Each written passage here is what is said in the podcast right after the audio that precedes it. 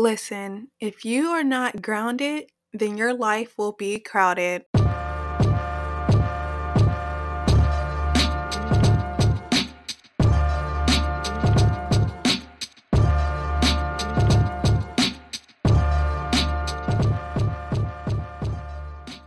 guys, welcome to the Black Lotus podcast. It's your girl Tay here, and I am so excited to be talking about this episode today. As you can tell by the title, we will be talking about meditation and grounding. And I haven't been so grounded myself, and it's probably due to the fact that I do have a neuroscience exam coming up.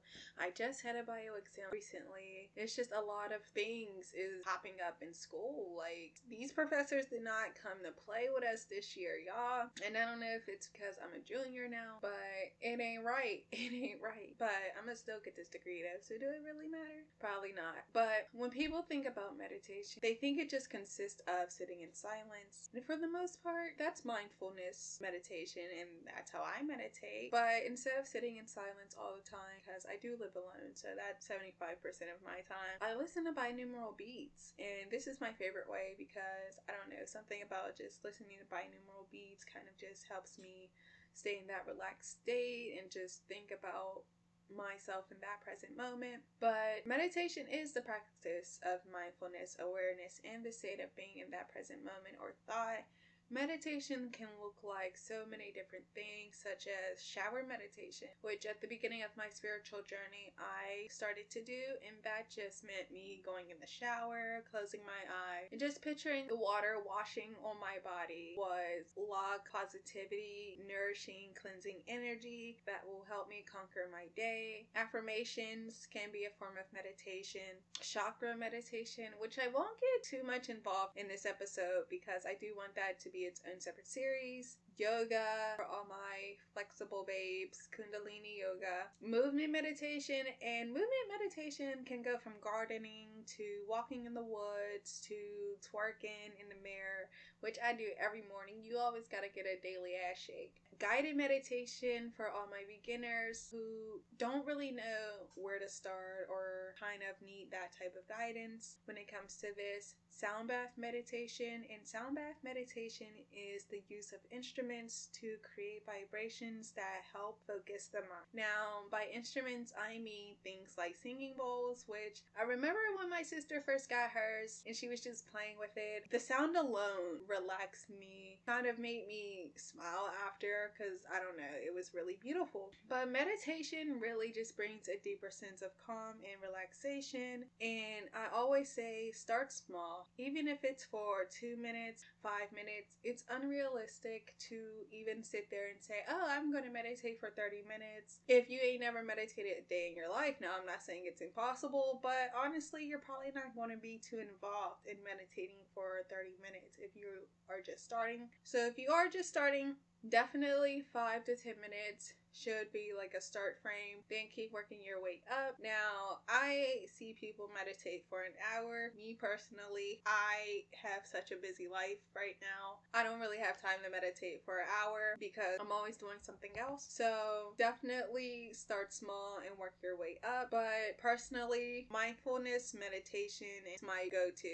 Like I said, put them binaural beats on, lay on your back, and just listen to the music, just listen to the beat, just listen to your surroundings, you know, just get into your skin, your soul, get into that moment because that is one of my favorite ways to ground myself. And grounding, also known as earthing, balance your energy, makes you feel like you belong, it's your connection to the universe is your connection to your whole spirit, it's your connection to your higher self. It keeps negative energies away, those intrusive thoughts, and in some ways, it stops us from acting impulsively. Grounding definitely helps our shadow self not come out. And for those who act impulsively, most of the times, I'm not going to sit here and say you need to ground yourself, beloved, but you do need to ground yourself, beloved, because sis, get it together. I'm not going to hold you, but I'm going to hold you you. So, grounding is your solid connection with Mother Nature. Now, grounding is so important because it stops us from really spiraling into this whole state of confusion, whole state of depression. It just overall balances us, our aura, and brings us to the person that we need to be. And it helps us just align with our true self. It makes us make sure that we're comfortable in our own skin. Now, when it comes to grounding, grounding can be so many different ways. I have so many ways to ground yourself right now. So if you are not grounded, I'm gonna need you to kind of take note because if you're not feeling where you need to be, I'm about to tell you how you can ground yourself. Number one, meditation, like I just said, nature walks, barefoot outside or in grass, which I know it is getting cold. So while we can still see the grass, please get outside. I know I am because one thing about me, me and winter don't mix. I'm a summer baby. I don't really mix well with the winter. I I'm pretty sure I'm anemic anemic too because I'm always cold. It doesn't even matter what climate I'm in. Sitting outside in the rain for all my rain lovers such as myself. Practice with your five senses, guys. That is one important way you can ground yourself. Just practicing with your five senses. Now, cannabis cannabis definitely for me grounds me and reading can be a way you can ground yourself. Um i just got off the phone with my sister and she told me reading helps her ground the reading do something that you love get creative. If you are not a painter you know paint sketch breath work is definitely an important way that you can ground yourself. As i mentioned a little bit earlier in my meditation segment moving your bodies, aka it's my favorite way to ground myself.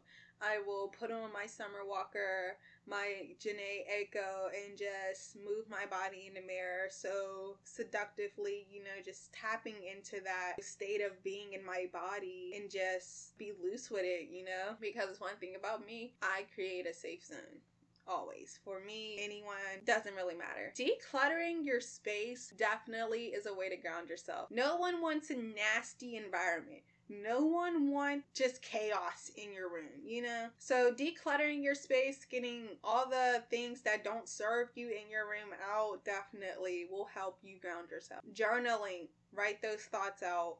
Routine, routine, routine, routine. Get a routine, guys. You know how I feel about routines. Get into it. Sleep. Now, I'm not going to sit here and say I be getting my eight hours approximately every night on average. I'd be lucky if I even get six hours, but sleep. No burnouts here. No burnout. Another way to ground yourself is getting your root and sacral sacral chakra together. And I, like I said, I won't be talking too much about the chakras in this episode because that will be its own. But getting your root chakra together definitely is your whole force of grounding right there. Lastly, crystals for all my crystal lovers out here. Hematite, black obsidian, tiger's eye, smoky quartz, white quartz, clear quartz, red jasper, black tourmaline, those are the crystals that you want to get to ground yourself. And I always wear my black obsidian just because it does protects me from energies that I don't want to bring onto me. And it kind of just overall grounds me because I do pair with my hematite bracelet and necklace that I did get from my sister, aka shop with her.